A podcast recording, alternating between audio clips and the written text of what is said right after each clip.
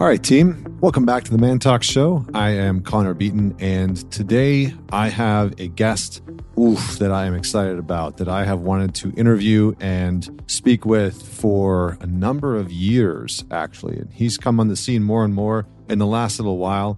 Uh, if this is one of those episodes that you know somebody in your life is going to enjoy, then certainly man it forward. This also might be something that you want to watch on YouTube. So, just as a heads up, we are starting to put all of these conversations on YouTube, and all of my mini episodes are on YouTube. So, if you like watching versus just listening, this might be something that you want to do. So, head on over to YouTube and follow me at ManTalks on YouTube. Okay, joining me today, Mr. Scott Galloway, Professor Scott Galloway. He is a professor of marketing at the New York University Stern School of Business, no big deal, and a public speaker, author, podcast host, and entrepreneur. In 1992, he founded a company called Prophet, a brand and marketing consultancy firm. And in 1997, he founded Red Envelope, one of the earliest e commerce sites. 2005, he founded the digital intelligence firm L2 Inc., which was acquired in March of 2017 by Gartner for $155 million. uh, so he has done some pretty cool stuff. I could go on with his bio. You may have heard of him because he's written uh, a few books. One of them is called The Four The Hidden DNA of Amazon, Apple, Facebook, and Google.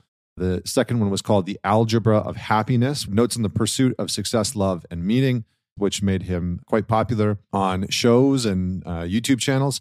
He also wrote Post Corona From Crisis to Opportunity, and his latest book that came out last year, Adrift America in 100 Charts.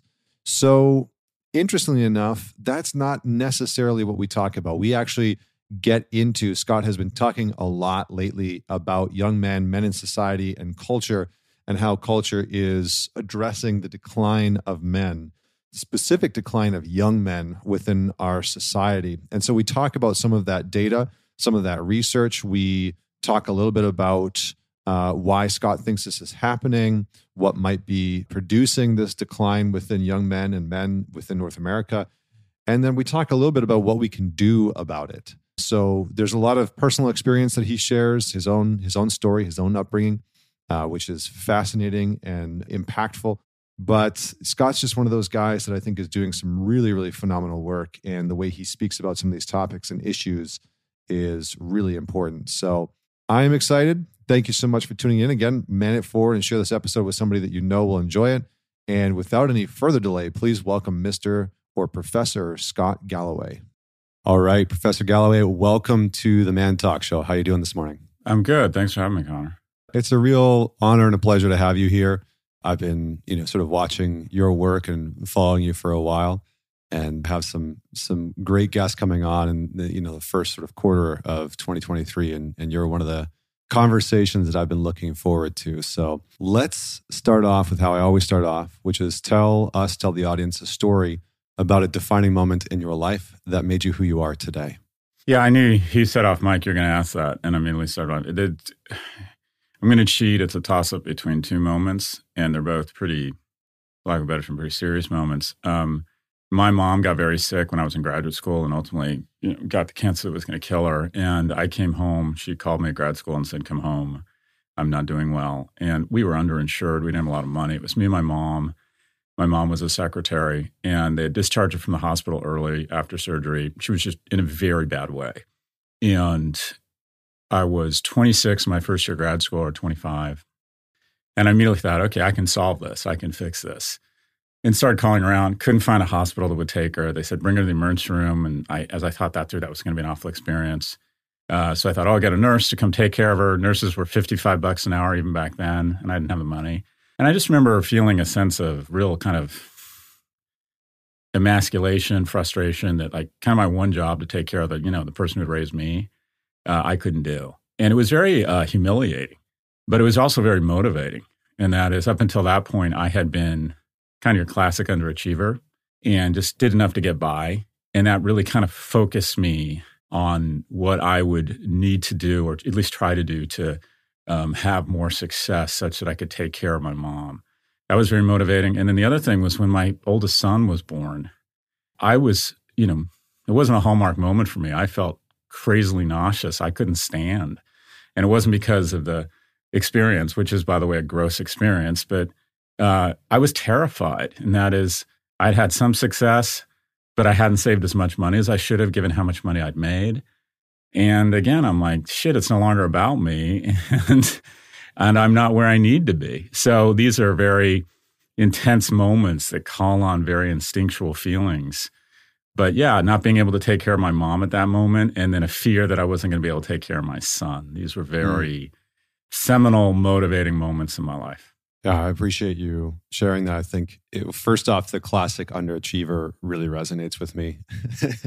that was sort of my MO, you know, average yeah. at best for pretty much everything that I did uh, for a very long time.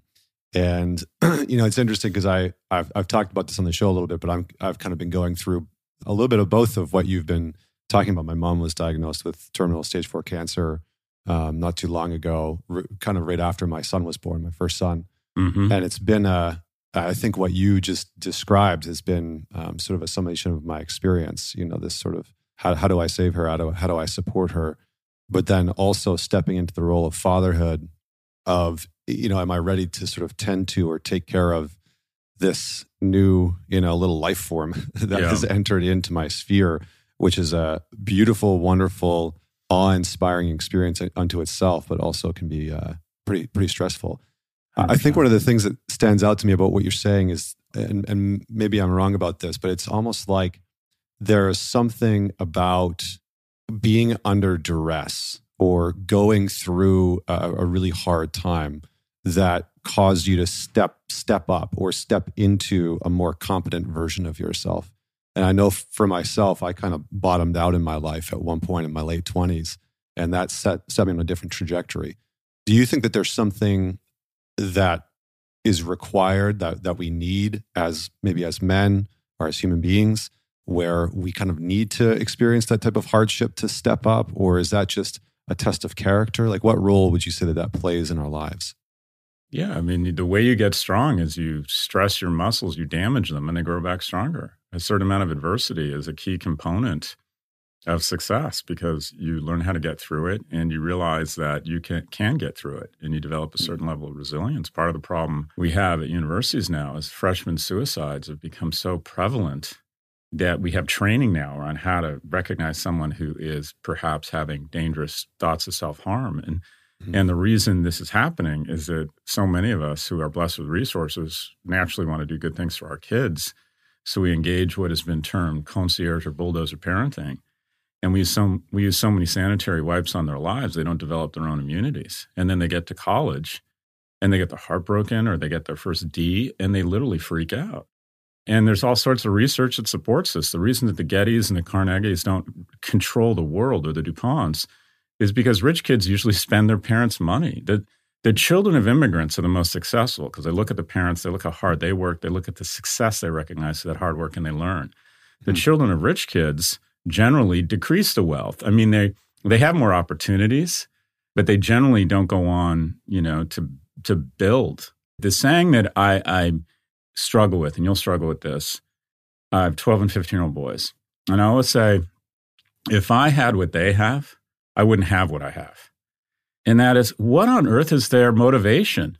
I just send my kids, I'm not, I, I live in London, I'm not there. So I send them tickets to go to, you know, Tottenham Hotspurs versus Man City. And I love my kids, so I want to surprise them a lot them, so I buy them great seats. Mm. You know, we're, I, my kids don't only have a safety net, they have a fucking cashmere safety net.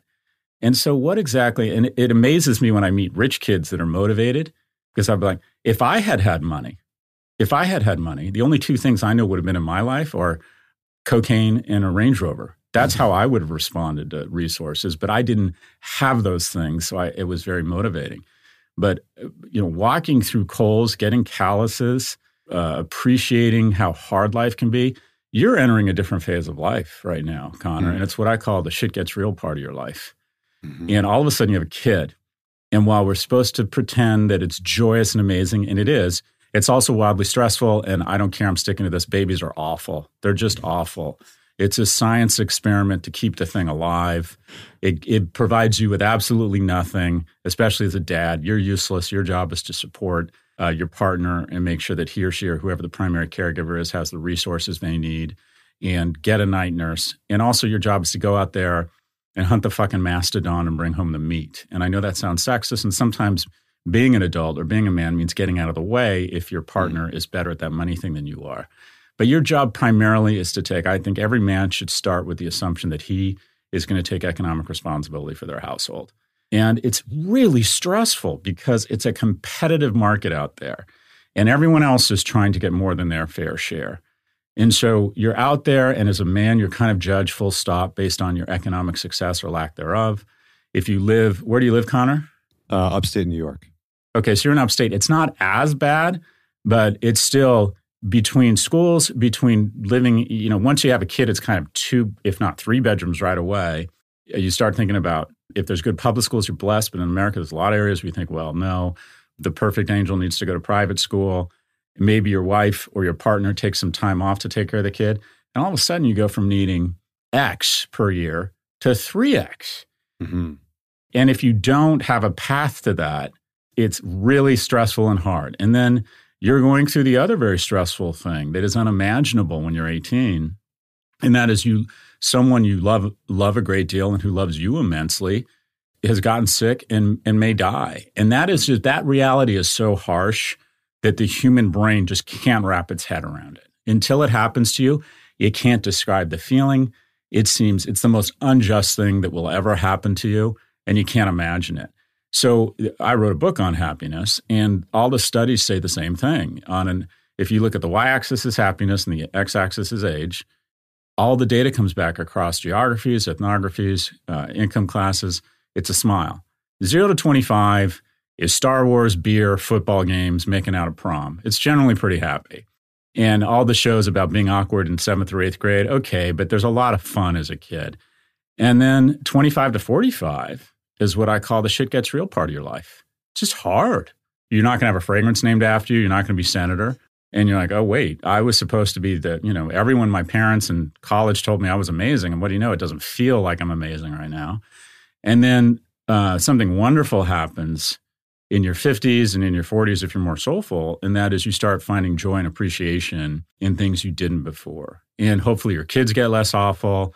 Hopefully you get a little bit of economic security hopefully you've kind of settled into relationships that that are more productive hopefully a little bit of economic security.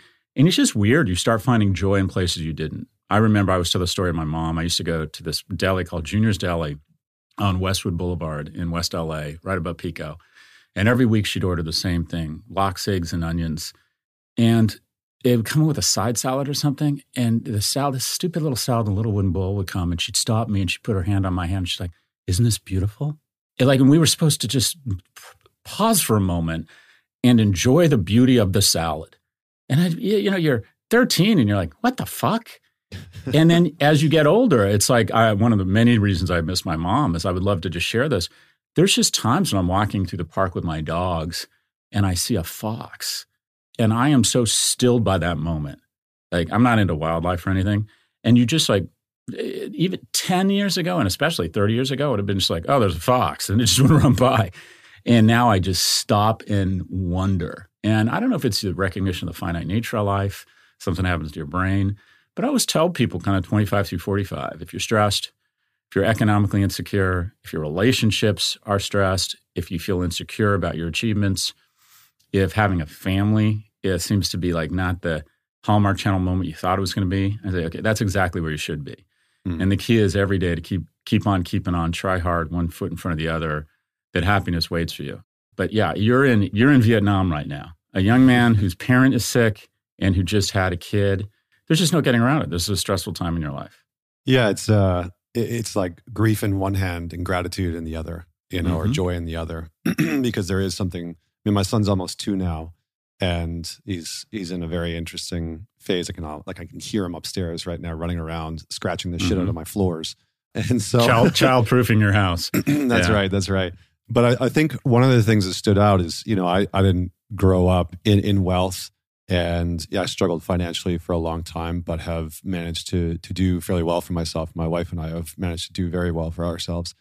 And one of the things, admittedly, that I've grappled with is I think I've seen what you have been describing, you know, in the sense that many of the people that I know who were born into affluence and extreme wealth, or even just a good amount of wealth, have struggled to find a, a depth of motivation to go out into the world and find some sort of path that's meaningful to them and to contribute. And so I'm I'm actually just curious from a, a personal level how how you handle both ends of the spectrum. You know, like what would you say to people who who are struggling financially and, and trying to raise their kids in a family? And then what would you say to people that do have that affluence and eh, kind of are aware of that factor of that, you know, that elephant in the room that maybe their kids won't want to work as hard? Like, what, what do you do with them? You know, because this is something that I've thought about 15, 20 years down the road. It's like, do I cut my son off and just say there's nothing there for you and I'm going to spend it on a Porsche and you know traveling the world for years at a time or like how how do you think about handling some of those situations? And I know I'm I'm basically yeah. asking you for like massive life advice right now, which you're like I wish you didn't ask me that question. like this is this is I'm writing one. a I'm writing a book on um, called The Algebra of Wealth, and that is how to uh, strategies for establishing economic security because it's mm. money is something we don't talk about a lot especially as men. We're just supposed to be ballers that figure it out silently. And it's just in a capitalist society, it's just hugely important. There's no getting around it. And they say money isn't everything. You're right, relationships are everything. But without a certain level of economic security, relationships are just strained. Kids who live in homes that are economically strained have uh, greater standing blood pressure. You're more likely to have a stroke, be obese, suffer from cardiac problems, be depressed, have violence in the home when you go below a certain level of economic security. So I think it should be a kind of a family mission. And that mm-hmm. is, all right, you know, look, we're not, my mom was very straight with me. I, I remember when my two best friends in seventh grade took off from Emerson Junior High School for a private school, Windward, because they started busing.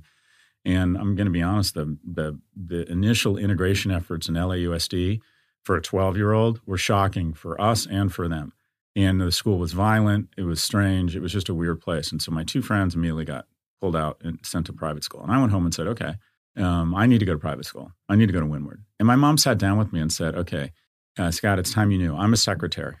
I make $18,000 a year. And let me take you through our budget.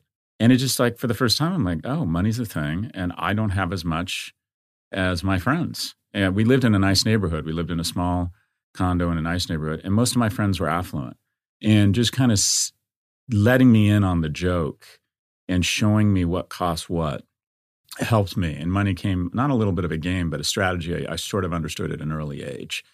And I think bringing your family in on these efforts and also being very serious about it. This is how much we need every month, budget. This is what everyone's expected to do to contribute. Your contribution is to be thoughtful about how much money you spend or whatever, you know, turning off the lights, you know, whatever it might be, helping out, cleaning. We used to clean the house on Sunday. I, you know, we didn't have people cleaning our house. Every Sunday morning, we got up and we cleaned the house. And uh, I think involving your family and saying, okay, you know, economic, some level of economic security is something we're all engaged in because it's bad for our family when we're not. It's stressful for me, mom and dad. It's stressful for you. So here's our budget. Here's how we get past that. This is each of our each of our jobs because economic security isn't a function of how much you make. It's kind of more a function of how much you spend. Mm. And you can be very happy and economically secure if you just kind of live like a stoic and don't get into that lifestyle creep and, you know, all the stuff that Suze Orman talks about, credit card debt, not, you know, ignoring your expenditure. So that's on the the side if you're str- struggling. And by the way, it doesn't always work. Some families just have a tough time their whole life. The other side, I don't know um, how to how to instill a level of grit with your kids. This is something we all struggle with who are blessed with some level of economic security. And what I can t- I observe is all my friends talk a really big game about cutting their kids off after college. They'll say the same thing, or most of them. They're going to get whatever they want. They can do whatever they want. I'll pay for their college, and then boom, it's over. You're on your own because that's important, right? And this is what happens. They graduate from college, usually, and they're good kids. Most of them are good kids, right? And they're like, they can't live in New York. They get a job, a decent job, making fifty, fifty-five thousand dollars a year, which is decent for a recent college grad. But they can't live near their parents. They can't live in the, anywhere near the same neighborhood. So they said, well, let's just help them out. Oh, they have a kid. We want to help them buy a house. So you give them some. What kid? What 28 year old? I bought a house at 28. What 28 year old can buy a house right now? Mm. I don't care what city you're in. So you help them a little bit more. And slowly but surely, you're kind of supporting your kids. And it's easy to talk a big game, but it's not like they're drug addicts that you're cutting them off. It's that they're good kids, or this is what I see happening. And they don't end up dependent upon you, but they end up kind of needing your support. And it's hard to break out. And it's a societal issue because for the first time in history, a 30 year old is, first time in history of the US, a 30 year old isn't doing as well as his or her parents were at the age of 30. If you're under the age of 30, you're 24% less wealthy than you were 40 years ago. People over the age of 70 are 72% more wealthy. So we have tilted the economic table towards old people and incumbents. And so it's just harder. It's economically more stressful for young people. Now, what I try and do is I'm trying to instill some level of grit in my kids. I try to get them involved in sports. I try to push them physically. My dad gave me a gift, and that was physical fitness. He got me doing burpees and sit ups in this Royal Navy workout when I was like 11. And that stuck with me. Pushing myself really hard in college sports gave me a sense of confidence. My first job at Morgan Stanley, I used to work, I worked, I had to, I had no choice, work exceptionally hard. And that gave me a certain level, I think, of, of grit. But that desire, that economic desire to want to take care of people and and also, uh, quite frankly, a lot of it for me was, to be blunt, was sex. I noticed my senior year or junior year, senior year in the fraternity at UCLA, like all of a sudden women started being drawn to the guys whose parents had homes in Aspen, mm. right? And people will find that a sexist statement. I'm like, it's observable. The guys who came from wealth seem to get more than their fair share of mating opportunities. And I just connected the dots that, okay, instinctively, women want someone who can provide them with the material and the lifestyle to take care of their kids. And I thought, well, I would really like to have a disproportionate opportunity set in terms of mating. And that involves economic security. And, you know, I want an unfair advantage. So all of these things start adding up, hopefully early. Grit, you're hopefully born in, you know, the, the best thing you can do for economic security is to be born the right person at the right time in the right place. Mm. A lot of it is not your fault and, you know, I always say much of your success and your failure isn't your fault. But trying to instill a level of grit in your kids, you know you need to do it, but I don't have the answer. I do it through sports. I'm trying to get my 15 year old a summer job at a place like CVS where he has to put up with the public. I mean, he's used to being on the other side saying, you know, do you have Sprite? He says to the flight attendant, and then mm. playing with his flat seat or whatever, right? So I want him on the other side of that coin. I, I grew up in service jobs from the age of like 13. I was a box boy. That was real important for me to get a sense for what it's like.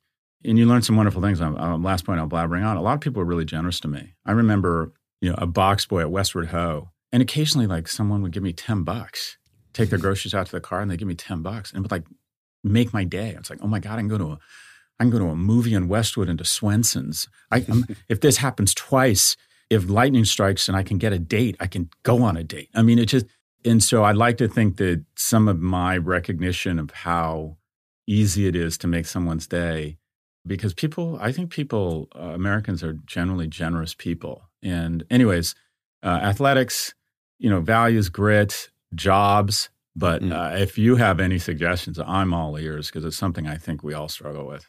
No, I mean, I, I, think what you're laying out is is really solid. And you know, first off, I, I, you're just such a good storyteller. I just got to say it. I, I, love listening to you tell stories about past or whatever it is. I think in many ways, I mean, when you were talking about you know economic hardship, like I remember being a kid and a teenager, and every week we would collect the bottles in the house, and that was sort of like my responsibility, and it was my first take at making money you yeah, know and great. it was something like that. that. we did as a family and it was and it was it sort of reinforced to me that you know I, I, sort of heard all the tropes right money doesn't grow on trees and all that kind of stuff but there was real world action that we were doing to try and just make 20 bucks you know or 30 bucks and th- that that always stuck with me and then i think the other thing was working shit jobs you know i yeah. worked retail i worked as a gas jockey, you know, pumping gas yep. when I was like 14. And I grew up in northern Alberta. So I was pumping gas when it was like minus 30, minus 40 outside, working construction when I was 18, 19 years old in the gravel pits, right? And so I think all those things, I think what I'm going to try and do with my boy is give him the like you're saying the taste of the you know the other side and make sure that he has these experiences where he's working in jobs that give him a sense of what's out there. You know, I think one of the best things that I did was go and work construction gravel pit in northern Alberta at the age of 18 and 19 and be like, "Oh shit, like is this what I want to do with the rest of my life?" And it really made me question, you know, a lot of things of the trajectory that I wanted my life to go. But anyway, I want to shift gears a little bit because I wanted to talk to you specifically about young men. Mm-hmm. And you know, you've been talking quite a bit. I, just first off, how did a professor of marketing at a business school become the, the sort of like champion for the state of modern men in, in our culture? Because I've noticed that you've just sort of been everywhere and sort of championing some of these things. I'm curious about why that's happened, or at least why you sort of picked up the torch to speak about some of these things. I think you're being generous. Um, and I would point people to people who really are experts on the topic, like Richard Reeves from the Carnegie. He's at Brookings, excuse me. He just wrote a book called of Boys uh, and Men. Yeah, and Boys and Men. And I just think it's, he just lays it out. He's kind of like everything I was feeling and seeing, he kind of summarized in a wonderful book. And I think of myself who loves data, marinates in data, and I'm drawn to unconventional thinking. Like the data says something that is entirely different than the narrative. Mm. And the discussion, what's really interesting, the discussion around failing young men has flipped in two years. And that is in two years ago, if you were in any way advocating for men, it was seen as a zero sum game, and that meant you were anti women. If you were talking about struggling young men and we need to be focused on helping young men, that was seen as misogynist just from mm. the get go. It was like, boss, you've had a 400 year head start. How come your hair's on fire now when women have been, you know, essentially abused and had real disadvantages over the last, you know, uh, several thousand years? And so the conversation that we're having now, even some feminists are recognizing you know who wants more emotionally and economically viable men? Women. And there's something going on here. And I think the data reveals the following, and that is no cohort in America has fallen further faster in the last 40 years than young men. It used to be uh, 40, 60 women to men in college. Now it's flipped at 60, 40, and it's even worse than that because men drop out at greater rates. Over the next five years, there's going to be two women who graduate from college for every one man. Wow. And you think, well, okay, fine. Women are finally getting their due. And you could say, well, when it was disproportionate towards women, we were there for women. We had affirmative action for women. We had affirmative action for people of color. And by the way, that was the right thing to do. But now that it's flipped, you know, you can walk through NYU and everywhere there are flyers, you know, women in consulting, angels uh, banking, all these female support groups, go girl. It's just everywhere there's nothing for young men. And if you think about uh, some of the knock on effects, the unintended consequences, I'm a progressive, but there's a general feeling in progressive politics that you don't want to acknowledge the difference between men and women. Because if you were to acknowledge a difference in the genders, you're somehow, again, discriminating against people who are non binary or transgender. And that's not true at all. But there is, and studies show this, there is a different a difference from a very young age between people born as males and people born as females. Our prefrontal cortex doesn't mature as early. So, an 18 year old, two 18 year olds applying to college, the woman is effectively competing against a 16 year old woman when she competes against an 18 year old man. The executive function, the on off, gas and brake, is just much more immature uh, for men. And you've seen the stats four times more likely to kill themselves, three times more likely to be addicted, 12 times more likely to be incarcerated, uh, women, more single women now own homes than men, which I think reflects a lot of progress. But the unintended consequence here, and there's all sorts of knock on effects, is that one, uh, women, and we don't like to say this, uh, are typically drawn to men who are what I say taller than them. So physically taller. 50% of women say they're not attracted or wouldn't date someone shorter than them. It's probably more like 80% because I think in a survey, women probably don't acknowledge it or take that number down because it sounds weird to say I wouldn't be interested in a man shorter than me. But also, women mate socioeconomically horizontally and up, men horizontally and down. And uh, three quarters of women say economic viability is very important in selection of a mate. It's only one in four for men. And here's the issue every year, women are getting taller and men are getting shorter. Mm. And so there's just fewer and fewer men who are viewed as economically viable, emotionally viable. as mates. And so we're seeing mating rates going down. We're seeing what I call mating inequality, and that is technology tends to consolidate a market. Amazon consolidated retail, social media consolidated, social, Google consolidated search or information gathering. Dating apps consolidate mating in the sense that women have a much finer filter. And because they have access to millions of people online, they can implement those filters. And 80% of the women are interested in the same 10% of men. So if you're a reasonable looking guy, that's not even number one, but you went to MIT and you're working at Google and your Rolex accidentally slips in your profile picture, you're going to get a massive number of swipe rights. If you're kind of 50 to 90th percentile, you do okay. The bottom half of men are literally shut out of the market. I mean, shut out, no, zero swipes. And it creates this downward spiral of confirmation that the market, specifically women, aren't interested in them. And the problem is now that you have more than 50% of uh, young people and like two thirds of men living at home, they become that low self esteem. And where it gets really ugly is they start blaming others. Specifically, they start blaming women. They become more prone to misogynistic content. They become more prone to nationalistic content, blaming other people, whether it's immigrants for taking the jobs or women, whatever it might be. And they start buying into this notion that somehow it's women's fault and they need to take on this aggressive, complexion around society and women. And I think that's really, really ugly. And the thing I hate about some of these quote unquote, you know, I use air quotes, advocates for men on TikTok is the first 80% is great. Take responsibility for your life, get really strong physically, have a propensity towards action. And then it comes off the rails. They start talking about women as property and putting her in her place and crazy like metrics around what it means to be a man is like some sort of dominance or power over women. And it's just mm. like, Jesus, how did this get so ugly so fast? And so I think whenever you start talking about an advocacy for men, correctly, progressives and women, their their spidey sense goes off like, okay, is this just repackaged violence against women? So in the last two years, the conversation has become much more productive. It's like, okay, let's acknowledge the data here. Men are really struggling. The reason I got interested in it is I relate to it. I, I just I was kind of going nowhere as a young man. It was upsetting. It was I was lost. So I relate to young men. I have two young boys. I can see the difference between them and their female classmates. Mm. It's like they're my boy's 15. He's literally a dope. And the 15 year old, some of the 15 year old girls in his class, I'm like, that's going to be the junior senator from Pennsylvania. I mean, they're the, the girls are just shooting, and there's there's evidence showing that they're actually pulling away. That it's mm. the the delta is actually expanding, and so and I have a lot of friends who have the narrative goes something like this, and the people who are hands down most receptive and supportive of my content.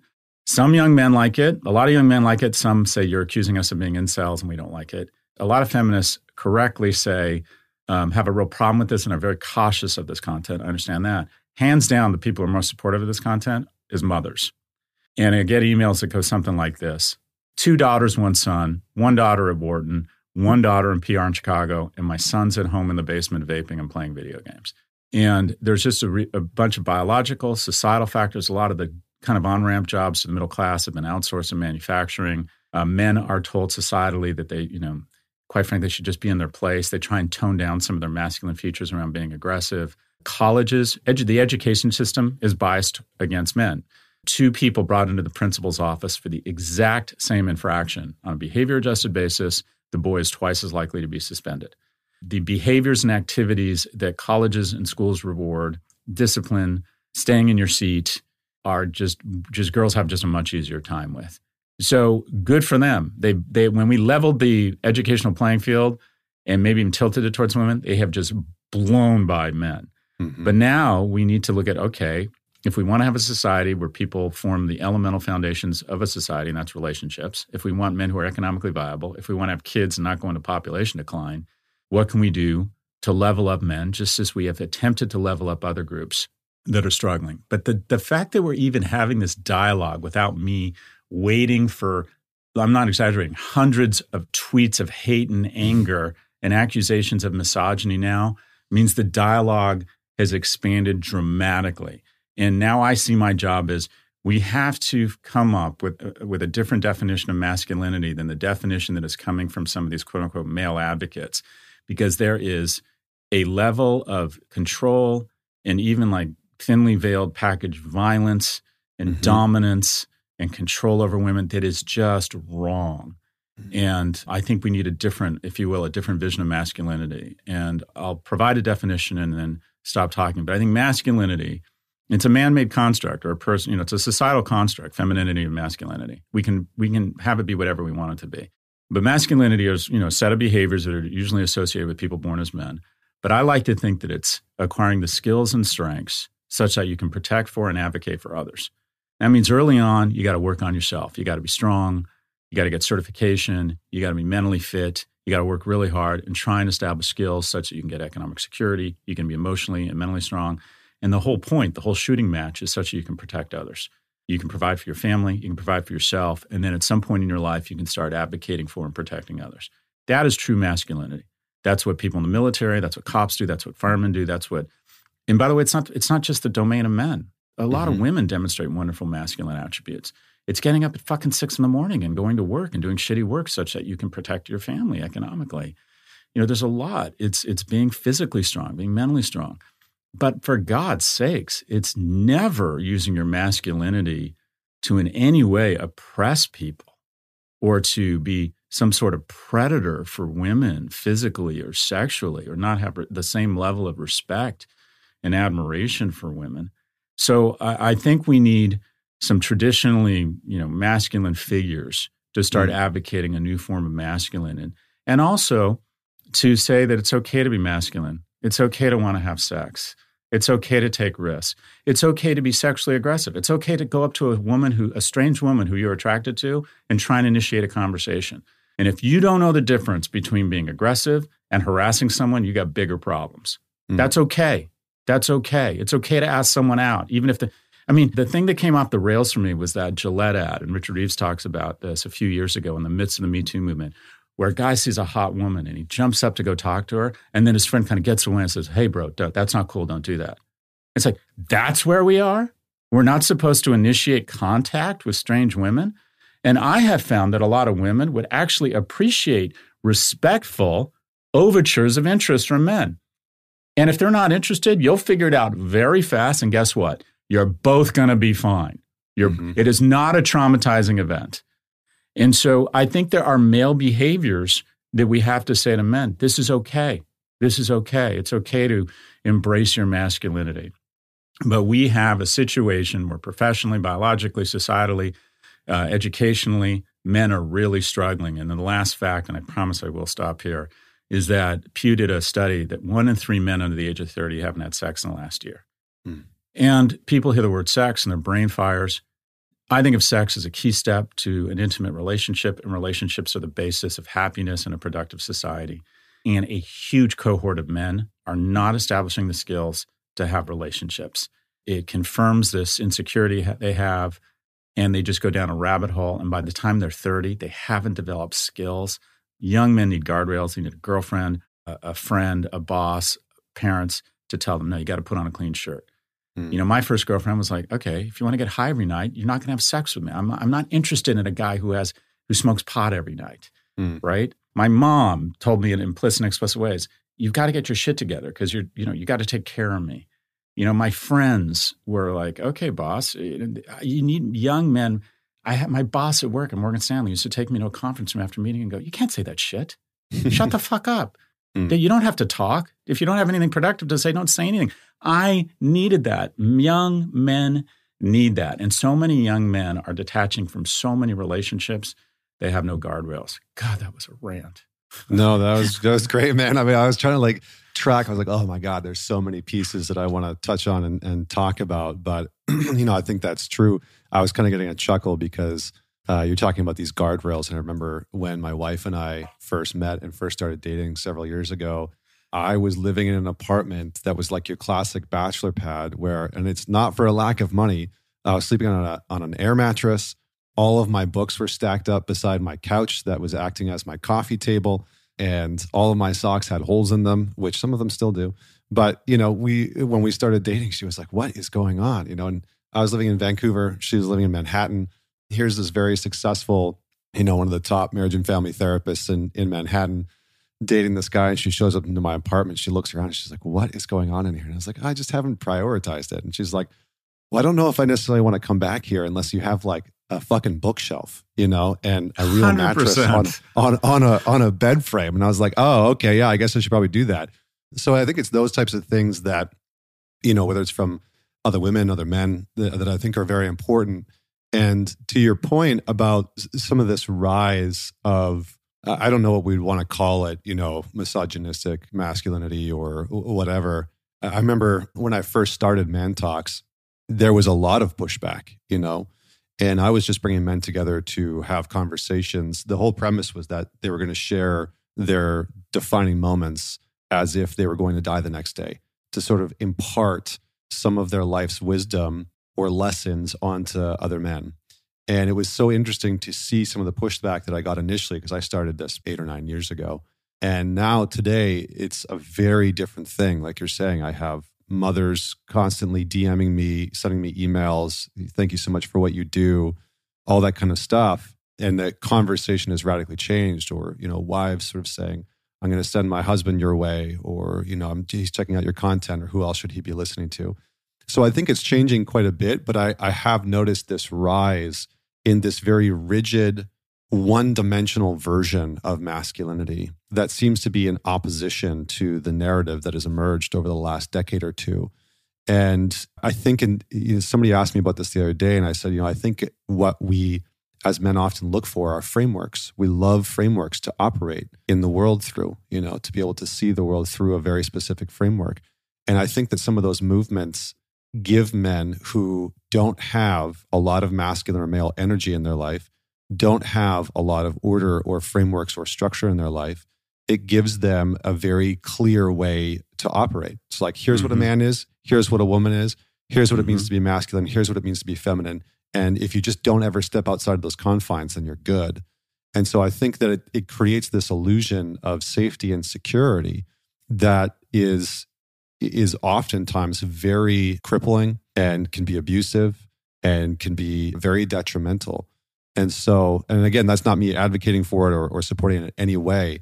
I've just always tried to figure out like why are those frameworks like why are people like Andrew Tate so appealing to some men? You know, because some guys really just love him, you know, and pedestal him.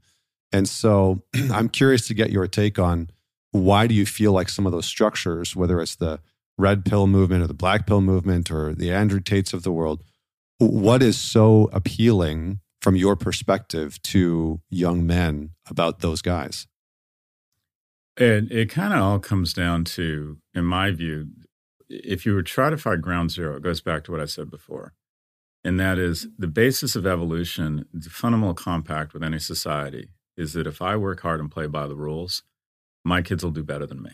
Mm. And for the first time in our nation's history, that compact has been broken. And that is your son or your daughter, mostly your sons, are not doing as well as dad was at that age. And that creates t- tremendous shame and rage. That is a breakdown in a universal celestial compact we have. Hmm. And in America, 90 until World War up until like the 50s and 60s, 92% of of people born were going to do better than their parents. Wow. And now it's 49. Wow. And so the majority, and then for men, I think it's more like 40. So the majority of men, and then because of this kind of NIMBYist rejectionist culture, different talk show that makes housing more expensive, you have a lot of men at home. They're not doing as well as their parents were at that age. And there's just this feeling of shame and rage. And then, by the way, try and get a date. It's not a good rap. Oh, I live at home. That's not a good rap. So you get confirmation from dating apps and you have constant reminders from your roommates, i.e., mom and dad, that you're failing. And so what do you do? Do you go into a hole and say, it's my fault and turn on yourself? And some do that. But a lot say, I want answers. They're very prone. If you look at the darkest moments in history, they all have one thing in common. They have a, an economic cohort of young men who are failing economically and want answers. And the easiest answer is, it's not your fault. It's not your fault. That you're being you're being unfairly persecuted because of this group that's taking your jobs or this group that's um, coordinating against you or women whatever it might be or the woke movement whatever it is it's not your fault so they're very open that in addition I think the content you're talking about, a lot of it's really good. A lot of it's very productive. Uh, I see some videos from Jordan Peterson and Andrew Tate. And by the way, I, I shouldn't conflate the two because I think Jordan actually has a healthier set of messages and I think it calls on more science. But the majority of Andrew Tate's videos, I would say, are actually pretty productive. It leads to a dark, ugly place and a certain mentality around I own women. And if I'm a real man, I'm going to put a woman in her place. And she's not ever, she doesn't ever go out without me. I mean, all this bullshit, right? And, anyways, so the men are looking for answers and they're very prone they're very prone to nationalistic content. Once a man comes off the rails economically and emotionally and doesn't have a viable partner to kind of keep him in check weird things. He's more likely not to believe in climate change. Mm-hmm. he's a lot more likely to have a gun. He's just more likely to embrace nationalistic content. In some he's just he becomes a shitty citizen and if you look at the most violent unstable societies in the world they all have the same thing in common they have a disproportionate number of young, broke, and alone men. And men become violent. I mean, think about mass shooters in the US. We know who they are before we know who they are. Mm-hmm. They're young men who haven't attached to school, haven't attached to relationships, haven't attached to work. And that's not to say that every young man who's an introvert is a danger. I'm not saying that. I just don't think you can you can ignore that the most the most violent, dangerous societies in the world just have too many of this this this one individual. And also, we have seeing population rate decline. We're seeing less household formation. So I think when you're a, a guy and you feel this rage and this shame, you're looking for excuses that it isn't your fault, and you're looking for someone who offers you the answer and gives you a channel for your rage and says it's not your fault. Do these things. It's this person's fault. And you become very susceptible i mean this is trump. Trump came into a group of people who had been overlooked and who were mm. like i've played by the rules. I've worked my ass off and my life just isn't very good. And this is the guy comes in this is not your fault. It's immigrants coming over the border and taking your jobs. And you know all this uh, all this stuff this blame game that happens. And i think men are especially susceptible to that message so I think it happens over and over again in history. People don't want to look inward. They want to. Mm. They don't want to focus on self improvement. They want to find someone who convinces them, says, "This is how you get out, and this is a strategy." And I don't have a framework. What I tell, I coach a lot of young men. The moment you say I'm up for coaching young men, your friends come out of the woodwork and saying, "Would you talk to our 19 mm-hmm. year old son living at home?" I mean, they are everywhere, literally everywhere. And I don't have a framework, but I start with a very simple, very simple practice. I said, give me your phone, unlock it. I'm not going to judge you. And I look at their screen time. And I'm like, we're going to find four to 12 hours in your phone and we're going to reallocate it. And we're going to write it down. We're going to look mm. at Twitter. We're going to look at Coinbase. We're going to look at Robinhood. We're going to look at video games. We're looking to look at porn. We're going to TikTok. You have no trouble finding four, eight, 16 hours a week. I'm like, okay, first thing we're going to do, we're going to reallocate it into fitness. You're going to spend three to five hours a week.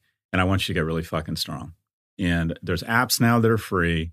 It's certain certain minimum level of nutrition when you're young. It's like you can get away with bad nutrition. It's more about moving and exercise. But I tell young men, you should be able to walk into any room and know that if shit got real, you could kill and eat everybody or outrun them. Mm-hmm. Like you either need to be really strong or really fast and really fit. And you can do that. At the age, if you're a 19 year old, you know, I don't know about you, but I look back on when I was 19 I can't get over how crazy strong and fit oh, I was. I mean, it's I was, a marvel. Yeah, it's a and, marvel. And to not embrace that, to not really enjoy it and get into it, you're going to be, and not only that, it's great for mental health. It's great. You feel more attractive. You feel more kind. You're less likely to get into a bar fight if you're big and strong. You're the guy that has the confidence to de escalate the situation. You can step in and tell people acting like idiots to just calm down. So the first is fitness. The second is we're going to start making money. I don't care if it's flipping on a Dasher app or Uber or getting a job at a restaurant. You are going to start. The best way to get rich is to start by making a little bit of money because you get a taste for the flesh of money. And then the third thing we're going to do is we're going to join groups and organizations that give us random contact with strangers, mm. softball league, junior college class, church, nonprofit, spending time at a food, anything, and try and find random contact and exposure to a bunch of strangers who are your age in the pursuit of something bigger than you.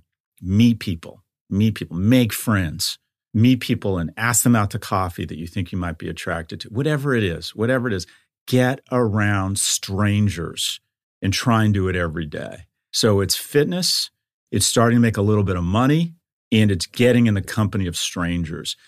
And it's there's time. Give me your phone. I'll find the time, especially young man. They waste so much goddamn time. And then the, all I do the next week is I say, okay, I added up all this time and I got 12 to 14 hours across these eight apps. Let's add it up again. Okay, you're doff three and a half hours. What did you do with that three and a half hours? And just create a quick journal. I worked out. I spent a little bit more time. I got a job, whatever it might be. I'm like, that's it. It doesn't have to be complicated. I don't, there's some kids who I can tell are really struggling, and I think that they should engage, reach out and do online therapy. It's pretty inexpensive now. And I think a lot of these kids, I'm not a trained adolescent psychologist, but sometimes I just feel like something going on here. This kid's really struggling. Hmm. And I think that it, there's nothing wrong with reaching out to a professional. And parents are sort of loath to do that sometimes because they're worried it. They're just worried that um, they want to ignore it. They want to sweep it under the rug. And I, I'll say to parents, I'm like, I can't diagnose someone. I just get a weird feeling this kid's really struggling. And I think it, it would make some sense to reach out. Anyway, I don't have a framework. I'm just like, okay, fitness, get a taste for flesh, taste for money, and be in the company of strangers every day. That's great, man. That's great. I I 100% uh, have seen that those three things radically changed my own life. You know, I think I've always loved strength and working out, and that's something that I'm very grateful for. Like at a very young age, I found like I played hockey as a kid, and one of my hockey coaches when I was like 13 or 14 said, I was getting pretty tall pretty quickly, and he said, I think that you should probably start working out. And so I started checking it out, and then in high school, I was working out, you know, four or five days a week and it just changed everything. 100%. And then I and then I loved it, and it's you know still to this day. I, I'm 39 this year, and my mission, you know, is to be in the best shape of my life by 40. And I mean, I've started pushing more weight than ever before, doing MMA, work, you know, those types of things.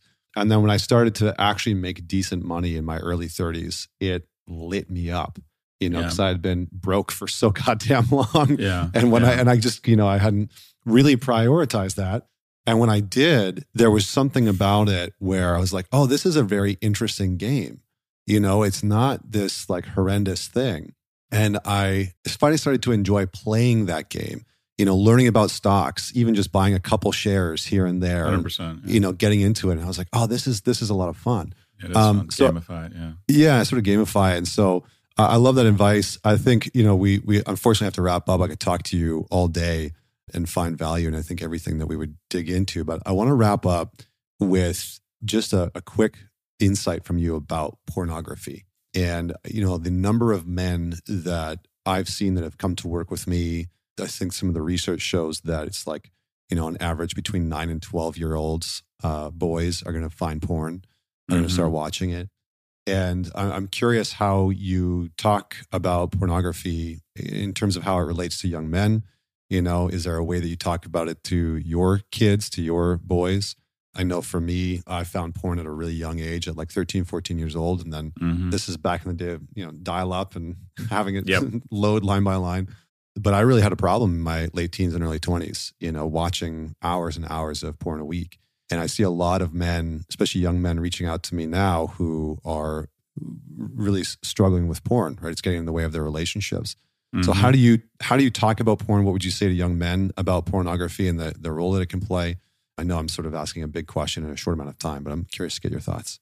Well, I'm starting to think about this because I have a 15 year old son. And I think it's okay to say to young men and boys going through puberty, it's okay to be horny. It's okay to masturbate. You know, we all do it. And uh, what we have with pornography is the largest unsupervised experiment on young men in history because the reality is no professor wants to be the porn professor. So there's a total dearth of peer reviewed research. Who mm. wants to be the porn professor? So people are interested in, you know, all kinds of research around social media, mobile impacts on kids, but no one wants to really do a lot of research around porn. And also it's difficult to get honest self-reporting. What I tell young men is like, look, I think being horny and wanting to engage in porn is entirely normal. And I would argue if you haven't had a period in your life where you're watching too much porn, that's probably more abnormal. Uh, that, that, that's okay. It's okay, right? The question is, how do you modulate it in an era of superabundance where sexual titillation is available everywhere on demand, whatever you want? You go down to a rabbit hole and find exactly what you want.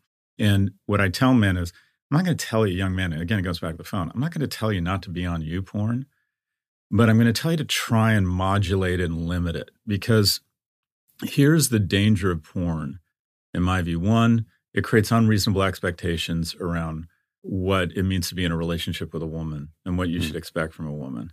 And two, I think even worse, it flattens your mojo. And that is, why do I go through the pain? I used, when I was at UCLA, I, I missed a lot of classes. I would have missed more had I not thought there was a reasonable chance I might meet a woman and eventually have sex with her by going on campus. And if I'd had porn, it would have reduced my mojo to just ever leave the house. Because w- what you don't want is to be engaged in so much porn where the difficulty and the effort to get out, to put on a clean shirt, to engage in the really uncomfortable scenario of initiating contact with a straight woman, of enduring rejection, of figuring out a way to ask a woman out, of figuring out a way to establish a dialogue with a woman on a date, to again endure more rejection, to be thoughtful, and then, quite frankly, make your own bad porn. Without that motivation, you never get to a point of, or you're less likely to get to a point of establishing a meaningful relationship. Mm. And so, yeah, porn, I get it. It's like eating chocolate or drinking or smoking pot. I'm not going to tell anyone to abstain. I I engage in all of those things, but I try and modulate them because what you don't want is a young man who loses his mojo to get out there. I am so hungry for a relationship. I am so hungry for sex. I'm going to walk up to a strange women or I'm going to talk to I'm going to try and initiate contact or I've met this really nice woman in my English class, and I'm going to try and get coffee with her such that I can get to a date with her, such that at some point I might have my own sex. You do not want to do anything. And society is telling you that that urge somehow makes you guilty of something. No, it doesn't. Yeah. That's a wonderful thing. It's a wonderful thing. And as long as you're respectful, there's nothing wrong with that at all. I think more women would actually like more men to respectfully initiate contact. So the thing about porn, I don't know the answers around it. There hasn't been a lot of peer reviewed research. Richard Reeves would argue that it's a small number of people consuming a disproportionate amount of porn. Every young man I know is very engaged in porn. And I'm like, it's like anything else. I'm not going to tell you to sm- stop smoking pot, but smoke only smoke on weekends so you don't have work the next day, right? I'm not going to tell you to not watch Netflix, but Jesus Christ, how much Netflix are you watching? I'm not going to tell you not to play video games. And porn modulate modulate and don't let it get in the way of you getting out and making your own bad porn. Yeah. Well, I think that's very sage advice. And uh, as a classic overconsumer of almost everything, I had to modulate down to to net zero on almost all those things to have some real relationship to them. Um, mm-hmm. But listen, Scott, I, Professor Galloway, I, I really appreciate having you here. This is a great conversation. When does your next book come out on wealth? I'd love to have you back on to to dig into that. It's weird. It's supposed to be pencils down in March, but it takes like nine months to print. I, it's weird. We can right. produce a Tesla in six weeks, but we can't seem to manufacture a book in nine months. So I, I think it. it's I think it's the end of year or Q1 next year. But thank you for the generous offer, and I'll absolutely hit you up for it. Yeah, no, I, I get it. I just my book just came out on the thirty first of January, and it was like a two. What's your book, year. Connor? It's called Men's Work. Uh, oh, nice. So I share some of my personal experience, and then I'll send you a copy. I'll send you. A copy. How's it doing? Really, really well. Oh, yeah, it's. Uh, I was number one on gender studies, number one in men's gender studies. I'm up there with uh, Richard's actually coming on the show in a couple weeks, so I have a. Oh, so you're you're killing it. That's yeah, great. It's, it's, I should be asking you questions. It's going it's going well. I'm not uh, I'm not steeped in the research like Mr. Reeves is, but um, yeah. Well, listen, Professor Galloway, this is awesome for everybody that's out there listening. Please men it forward share this conversation this might be a good one to just you know sit and discuss with with a few friends have some discourse about what we talked about in this episode and uh, we'll have all the links to professor galloway's podcast and and books and website in the show notes but professor galloway anywhere that you would like them to go where they can just get everything that uh, everything that you put out? Uh, it's a generous question. So my podcast, the Prof G podcast, Pivot podcast, and then at Prof Galloway, you can sign up for my weekly newsletter, No Mercy, No Malice. It talks about mostly economics, but occasionally I talk about relationships. Wonderful. Wonderful. Well, thanks for everybody for tuning in. And until next week, this is Connor Beaton signing off. Thanks, Connor.